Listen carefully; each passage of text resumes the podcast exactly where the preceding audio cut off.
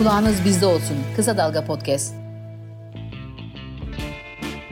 Time Code programından herkese merhaba. Bugünkü konuğum sanatçı İlhan Şaşan. Merhabalar, hoş geldiniz İlhan Bey. Hoş bulduk. Nasılsınız? İyiyim. Bu pandemi döneminde ne kadar iyi olunabilirse o kadar iyiyim. Dilerseniz gündemdeki bir konuyla başlayalım. Ee, biliyorsunuz Cumhurbaşkanı Erdoğan bir açıklama yaptı. E, müzik kısıtlaması ile ilgili 24'e çektiği yönünde ve açıklamasında e, kusura bakmasınlar gece kimsenin kimseyi rahatsız etme hakkı yok e, demişti ve bu sözler üzerine kamuoyuna bir tepki oluştu. Toplumun birçok kesiminde buna tepki gösterenler oldu. Özellikle yoğun bir tepki sanatçılardan, müzisyenlerden geldi. Ee, ve kusura bakıyoruz etiketiyle birçok insan eleştirilerini paylaştı. Ben direkt size sormak istiyorum. Siz kusura bakıyor musunuz? ya şimdi bu çok çok yönlü bir şey. Ben kaç senelerdir bilmiyorum. Ee, bu barlarda çaldım, kültür merkezlerinde çaldım. Çaldım çaldım yani. Hayatım şarkı söyleyerek ve gitar çalarak geçti. Ee, tabii bunun e, büyük bir bölümü de Bodrum'da oldu, tatil yörelerinde oldu falan filan. Şimdi e, bu kararların e, alınmadığını varsayıyorum. Yani kimse böyle bir şey söylemedi diye varsayıyorum. Dolayısıyla ben müziğin e, insanları rahatsız eden ve etmeyen yönlerini kendi fikrim olarak söylemek istiyorum. E, tatil yörelerinde yolda yürürken, gece yürürken her dükkandan müzikle ilgili ilgisi olsun olmasın volümü sonuna kadar açılmış. Her birinin ayrı bir istasyonu çaldığı, ayrı bir müziği çaldığı yollarda yürürken e, gerçekten çok rahatsız oldum. Evlerimize kadar gelen o bütün volümlü müziklerden gerçekten hoşlanmıyorum. Bazen görüyorum e, sokak çalgıcıları, ikaz ettiklerim de var. Amfisini koymuş, volümünü açmış, herkesi rahatsız ediyor. Yani beni rahatsız ediyor şahsen. Şimdi ben hiçbir zaman yapılan müziğin rahatsızlığından bahsetmiyorum. Ben sadece volümden bahsediyorum. Eleştirilerin odağında şey vardı daha çok. Bu bir yaşam biçimi dayatması aslında. İşte 24'ten sonra sizi e, eğlenmenize ya da müzik dinlemenize bir müdahale gibi. Siz bir yaşam biçimi dayatması olarak görür müsünüz? Bu kararı hani karar yokken bir düşünelim dediniz ya karar var ve bu karara göre biz artık 24'te müzik e, eğlencesi bitiyor diyelim. Ya bunun bir yaşam biçimi ne müdahale olduğunu düşünüyor musunuz? Bakın e, bu 24'te müzik müzik eğlencesi falan bitmez. Volümleri kıssınlar. Kend, yani kendilerine müzik yapsınlar. Dışarıya çıkmasın o müzik sesi. O zaman bir problem yok ortada mekanlar için konuşuyoruz ama hani daha genel çerçevede bakmak istiyorum. Mesela konserleri düşünelim. E, konsere gitmeyen insanlar da belki hiç oraya gelen sanatçıyı sevmiyordur, dinlemiyordur ama o konsere maruz kalıyor. Şimdi biz bu durumda şey mi diyeceğiz? Konserler daha kısık sesle yapılsın ya da işte daha böyle o konsere gelen insanların duyacağı şekilde yapılsın mı diyeceğiz? Bakın e, dünyada e, şeyler var. E, bazı hoparlörler var bazı müzik tesisatları var. Örneğin e, diskonun içinde, üstelik de yazlık bir diskoda yani kapalı bir yerde değil, öyle bir tesisat var ki sadece içeriği, volüm var içeride. Fakat dışarıda hiçbir şey yok. Böyle tesisatlar kurulmalı. İşte çeşitli mekanlarda çalan bir adamım. Yani e, volüme maruz kalmam nedeniyle de kulaklarımda rahatsızlık oluştu. Herkeste oluşmayabilir bu, ama bende oluştu. Şimdi hep diyordum ki çaldığım mekanların sahiplerine ya şuraya doğru dürüst bir tesisat kurun. Türkiye'de canlı müzik yapılan yerlerde hiçbir zaman tesisata önem verilmiyor. Bir musibet bin nasihatten iyidir. Bu 80'de de olmuştu. Kenan Evren Bodrum'a geldiğinde 12'ye kadar canlı müziğe izin verdi. 12'den sonra yasakladı. Bu alınan karar bir musibet olarak kabul ediyorum ben. Neden? Çünkü gerçekten rahatsız ediyordu. Beni rahatsız ediyordu. Evet. Ediyordu. Peki şeye geçeceğim. E, Posta'ya verdiğimiz bir röportaj biraz gündem oldu. Ondan birkaç başlıkla sohbetimize devam etmek istiyorum. O e, röportajda çok zor durumdayım. Üç ay bile dayanacak gücüm kalmadı demiştiniz. Biraz bu süreci paylaşır mısınız bizimle? Ne sizi çok zorlayan? Süreci nasıl geçiriyorsunuz? E, maddi durum zorluyor tabii ki. Şimdi benim hakikaten e, biraz daha dayanma gücüm var. Zamanında yani kendime yetecek parayı kazanmışım. Biraz da bir köşede biriktirmişim ama diğer müzisyenler öyle değil. Birçok müzisyen arkadaşımız bu alanda müzisyen olmayıp da çalışanlar gerçekten tahmin edemeyi hiçbirimizin tahmin edemeyeceği kadar zor durumdalar. 72 yaşındayım. 72 senedir ben böyle bir hal hiç görmedim. İhtilaller oldu, dünyada bir sürü karışıklıklar oldu. İşte onun için bir eleştiri getiremiyorum. Ne alınan kararlara bir eleştiri getirebiliyorum. Ne insanların bu sinir bozukluklarına eleştiri getirebiliyorum. Çünkü bu olağanüstü bir durum. Ve bu durumlarda sabır gerekir. Ee, sabretmeyi öğrendim. Yani sabrediyorum. Nedir sabır?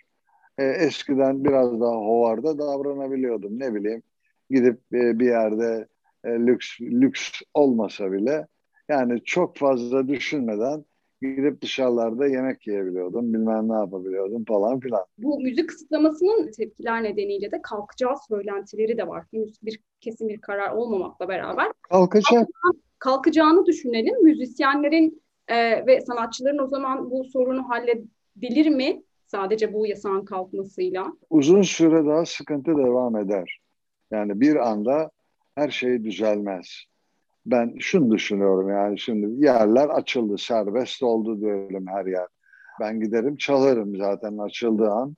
Çalmak zorundayım, üç kuruş para kazanmak zorundayım ki hayatımı daha rahat devam ettirebileyim. Fakat onu dinleyecek insanlar acaba gelir mi? Yani bu, bu kaygı da var. Çünkü e, virüs durumu var ve insanlar çekinebilir. Dolayısıyla bu durum biraz daha sürer. Onun için e, dayanma gücünden başka bir şey dileyemiyorum yani. Yapamıyorum. Kesinlikle. E, şimdi ben demin yaptığınız açıklamaya da atıfta bulunarak hani eleştiremiyorum, hükümeti de eleştiremiyorum gibi bir şey söylediniz ya bunu röportajınızda da söylemiştiniz hani pandemiden dolayı hükümeti de eleştiremiyorum çünkü bu virüsü de onlar çıkarmadı. E, şunu sormak istiyorum. Evet tabii ki hani virüsü onlar çıkardığı yönünde eleştiriler almıyorlar zaten.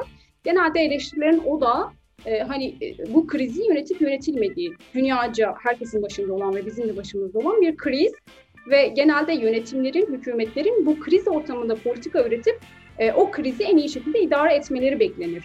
Tam da bu noktada aslında eleştiri alıyor hükümet. E, krizi yönetip yönetemediği noktasında. Sizce e, hükümet bu krizi yönetebiliyor mu? Valla ben olsam yönetemezdim. E, benden iyi yönetiyorlar yani bu kesin. Ben olsam mümkün değil bunun altından kalkamazdım. Bu zor bir durum. E, ben e, AK Partili falan değilim. Bu kesin yani bunu AK Partililer de duyabilir. Ben AK Parti'yi tutmuyorum. Ama Böyle onlara gidip olduğunu söyleniyor genelde. İktidara yakın mısınız? Hayır. Hayır. Ben ben, ben politika politikada e, barıştan kardeşlikten yanayım. Yani beylik bir laf ama yani şeyi çok ağır bir şekilde içten eleştiriyorum. Birbirlerine karşı olan tavırlarını.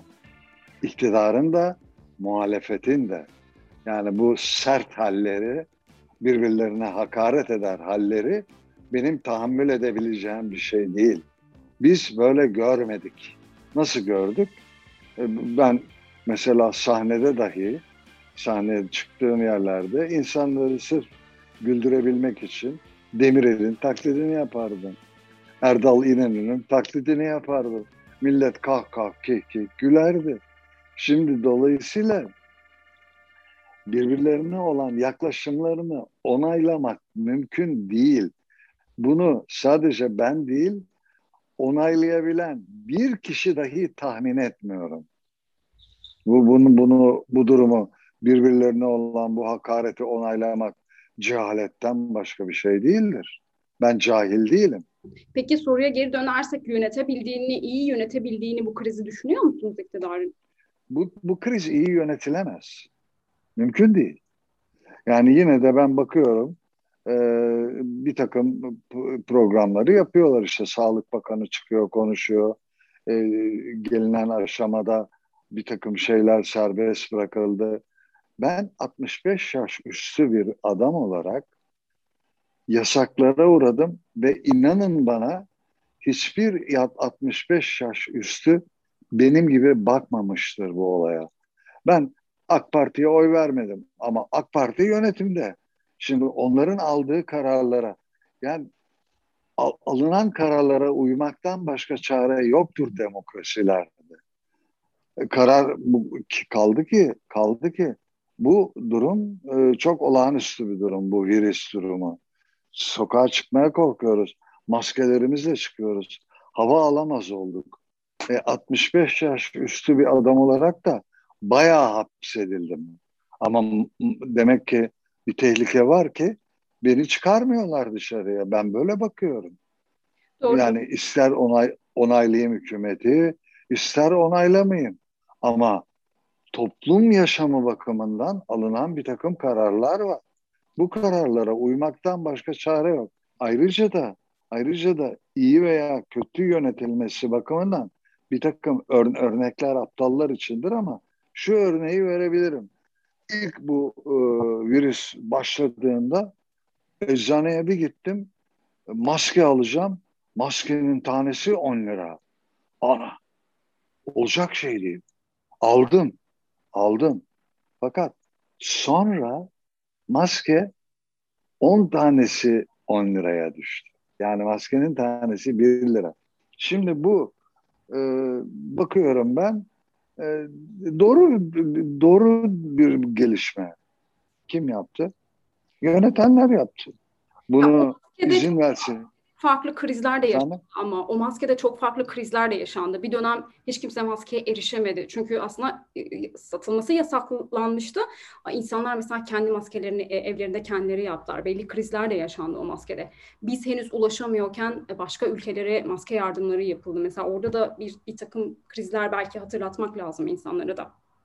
Böyle saçmalıklar oldu. Bunlar büyük saçmalık. Fakat neyse ki uzun sürmedi. Kısa Dalga Podcast, Kısa Dalga Haber sitesine dönüşüyor. Artık podcastlerin yanı sıra video, haber ve araştırma dosyalarıyla yayında olacağız.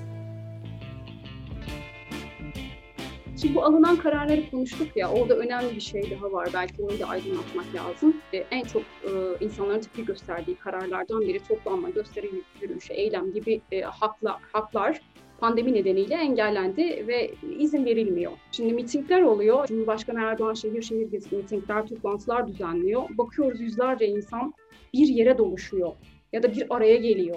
Hani aynı karar orada uygulandığı, uygulanmadığı zaman e, sadece bize mi? Hani yurttaşa mı sadece bu e, karar diye sormak da lazım. E tabii zaten bu soruluyor ve bu çok kötü bir durum. Yani bunu bunu yapmaları çok korkunç bir durum. Affedilir bir şey değil. Yani hem yasaklıyorsun e, bir araya gelmeyi hem kendin binlerce kişi bir araya geliyorsun. Yani bu onaylanacak bir şey değil. Hakikaten yani ağlayayım mı, güleyim mi bilemediğim bir şey bu yani. Güleriz ağlanacak halimize geliyor insanın aklına. Şimdi e, sizin bu postadaki röportajınızın son kez bir buna da değineyim ama orada bir kafa karışıklığı var. Birkaç başlık çıktı o röportajdan. E, muhalif medyada e, aslında şöyle bir çerçeveleme ile verildi o haberler ve başlıklar. E, İlhan Şaşan iktidara yakınlığıyla biliniyordu ama şimdi bakın iktidarı eleştiriyor. Aslında o röportajın tamamını ben okuduğumda ben bir eleştiri görmedim. Siz iktidarı destekliyordunuz da şimdi e, desteklemiyor musunuz, eleştiriyor musunuz? Ama aslında demin desteklemediğinizi söylediniz. Bunun cevabını vermiş oldunuz. E, eleştiriyorsanız da e, neyi eleştiriyorsunuz mesela? 72 e, yaşındayım dediğim gibi. E, Çevit iktidara geldiğinde şeyde e, İstiklal Caddesi'nde büyük bir yürüyüş yaptı. Şeyin üzerinde, otobüsün üzerinde. Muazzam bir kalabalıktık ve ben yer bulamayarak e, eşimle beraber e, bir tanıdığım şimdi unuttum İstiklal Caddesi'ndeki binasının en üstüne kadar terasına çıktık alkışladık bilmem yaptık. Yani düşünün ben sosyal demokratım. Fakat Ecevit de dahil olmak üzere bugüne kadar hiçbir iktidarı onaylamadı. Hiçbir iktidardan yana olmadı. Çünkü hepsi kötü yönettiler. Şu anda da kötü yönetiliyor. Vatan severim ben. Vatanı, yani vatanını sevmeyen bir insan olabilir mi diye düşünüyorum. Allah aşkına soruyorum. Yani vatanını sevmeyen bir insan bir vatan e, vatan mensubu olup da o vatanı sevmeyen bir insan olabilir mi? Bunu benim mantığım almıyor. Ben vatanımı seviyorum. Fakat yönetenleri onaylamıyorum. Yönetenleri onaylayamıyorum. Çünkü iyi yönetemiyorlar. Benim e, bugüne kadar e, birçok politikacı arkadaşım oldu. Bazılarıyla çok samimiydim. Yani politikacı olmadan önce de samimiydim. Politikacı olduktan sonra da samimiyetimiz devam etti. Fakat bir tanesine çok samimi olduğum bir tanesine bir gün dedim ki ya oğlum git git bir daha da bana gelme milletvekilliğin bittikten sonra gel ben seni görmek istemiyorum dedim. Çünkü o kadar değişti ki. Hepsi o kadar değişiyorlar ki. Birdenbire ya sen benim hizmetkarımsın. Ben her, hep herkese öyle bakıyorum. Yani Cumhurbaşkanından en alt seviyedeki yönetene öyle bakıyorum. Bunlar benim hizmetkarım. Bana hizmet eden insanlar. Bunları takdir etmemeye imkan yok. İşleri kolay mı? Hayır. Bugüne kadar gelen yönetimlerin hiçbirinin işi kolay değildi. Bunlarınki de kolay değil. Onun için bir şey diyemiyorum. Fakat ben bugüne kadar şöyle yürekten onayladığım herhangi bir hükümet olmadı. Yani bizim halk olarak yaptığımız şey bir güvensizlik. Ya işte adam seçilmiş, yönetime aday olmuş, gelmiş başımıza geçmiş. Niye güvenmiyoruz ya? Niye güvenmiyoruz? Hep bir güvenmiyorum, güvenmiyorum bir güvenmiyorum. Ya bu nedir ya? Efendim? E, şimdi seçimler oluyor, güvendiği için seçmen oy veriyor. Ama zaman geçiyor, sözler tutulmuyor ya da işte bir şeyler daha kötüye gittiğinde güveni sarsılıyor. Güveni sarsıldığı için belki seçmen güvenmediğini ifade ediyor. Ya da bir sonraki seçimle bu artık seçimle mesela bir şeylerin düzeleceğine inanmıyor veya güvenmiyor. Bu biraz bir şeylerin de sonucu. Tabii canım yani bugüne kadar e, dediğim gibi gelen yönetenlerin iyi yönetmediklerinin sonucu bu yani. Neyi eleştirirsiniz? Bu iktidarın yönetimin e, neyini en çok eleştiriyorsunuz? E, şey ben e, benim yaşam tarzıma uygun yaşamıyorlar. Yani benim yaşam tar benim yaşam tarzım daha özgürlükçü, daha güven sahibi olduğum için e, yani ki kimseye de böyle bir hakaret etmek gibi bir e, niyetim ve e, şeyim de tavrım da olmadığı için e, beğenemiyorum. Üsluplarını beğenemiyorum. Yani benim benim tarzım değil bu birbirine hakaret ve sert tavırlar. Her çıkan karşı, karşısındakini insan değilmiş gibi e, azarlayarak konuşuyor yani. Birbirimizin vatansever olduğuna inanmalıyız. Her şeyden önce bu. Vatan haini. Vatan haini. Ne vatan haini? Ama işte Şimdi o ben... haini veya vatansever kelimelerinin e, iktidara göre yöneti o yönetime gelen iktidarın e, tamamen ideolojisine göre dolduruluyor biliyorsunuz o kavramlar. Şimdi bugün İstanbul Sözleşmesi kaldırılmasın, İstanbul Sözleşmesi kalsın, buradan çıkmayalım de, diyen de vatan haini oluyor.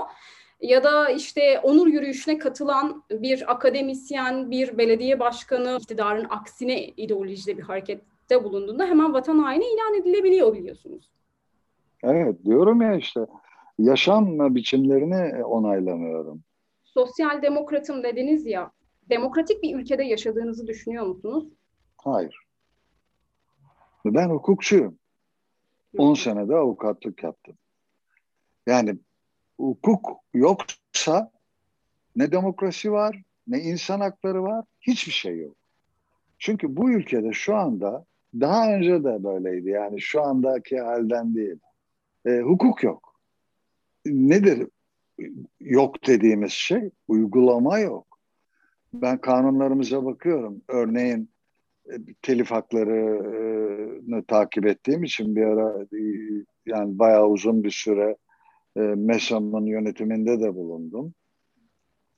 Şimdi ben biliyorum telif hakları yasasını biliyorum.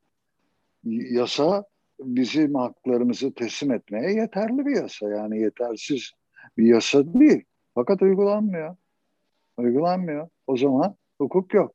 Yani hukuk var. Yazılı hukuk var. Birçok konuda var. He, hemen hemen her konuda var. Ama uygulanmıyor.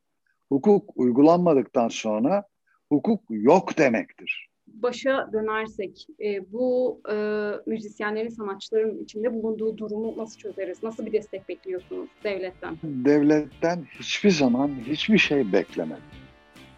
Samimiyetle söylüyorum. Yani mesela çıkıyorlar işte devlet bize el uzatsın. Ya kardeşim önce çalış.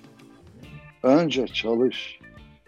Yani onun için devletten ben bir şey beklemiyorum. Beklemiyorum. Çünkü bu olağanüstü bir durum. Benim kadar olduğu e, kadar devlet içinde olağanüstü bir durum. Bu olağanüstü bir durum. Şu halde. E, şimdi serbest bırakılınca tabii ki kanunların izin verdiği ölçüde gideceğim. Geçimimi sağlamak için bir yerde çalışacağım. Ben bunu e, Covid salgınından önce de söylüyordum.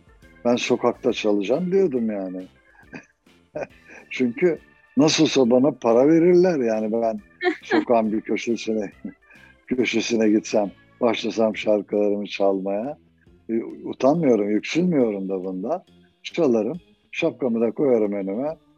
Nasıl olsa içine bu sefer tabii ben olduğum için utanırlar da kağıt para atarlar mutlaka bu. Ben bazen bir rastlıyorum çocuklara, görüyorum. Çok da güzel söyleyenler var, çalanlar var. Onlara e, birçoğunu söyledim yani. En azından 15-20 tanesine söylemişimdir rastladığımda. Oğlum bu müzisyenliğin son mertebesidir. Bundan ötesi yoktur demişimdir yani. Ben ona inanıyorum. Sokak çalgıcılığı e, çok hoş bir şey. Çok hoş bir şey. Peki İlhan Bey, değerlendirmeleriniz için ve bu güzel sohbetiniz için çok teşekkürler. Eklemek istediğiniz başka bir şey var mı? Evet. Çok teşekkür ederim. İyi günler dilerim. Ben teşekkür ederim. Sağ olun.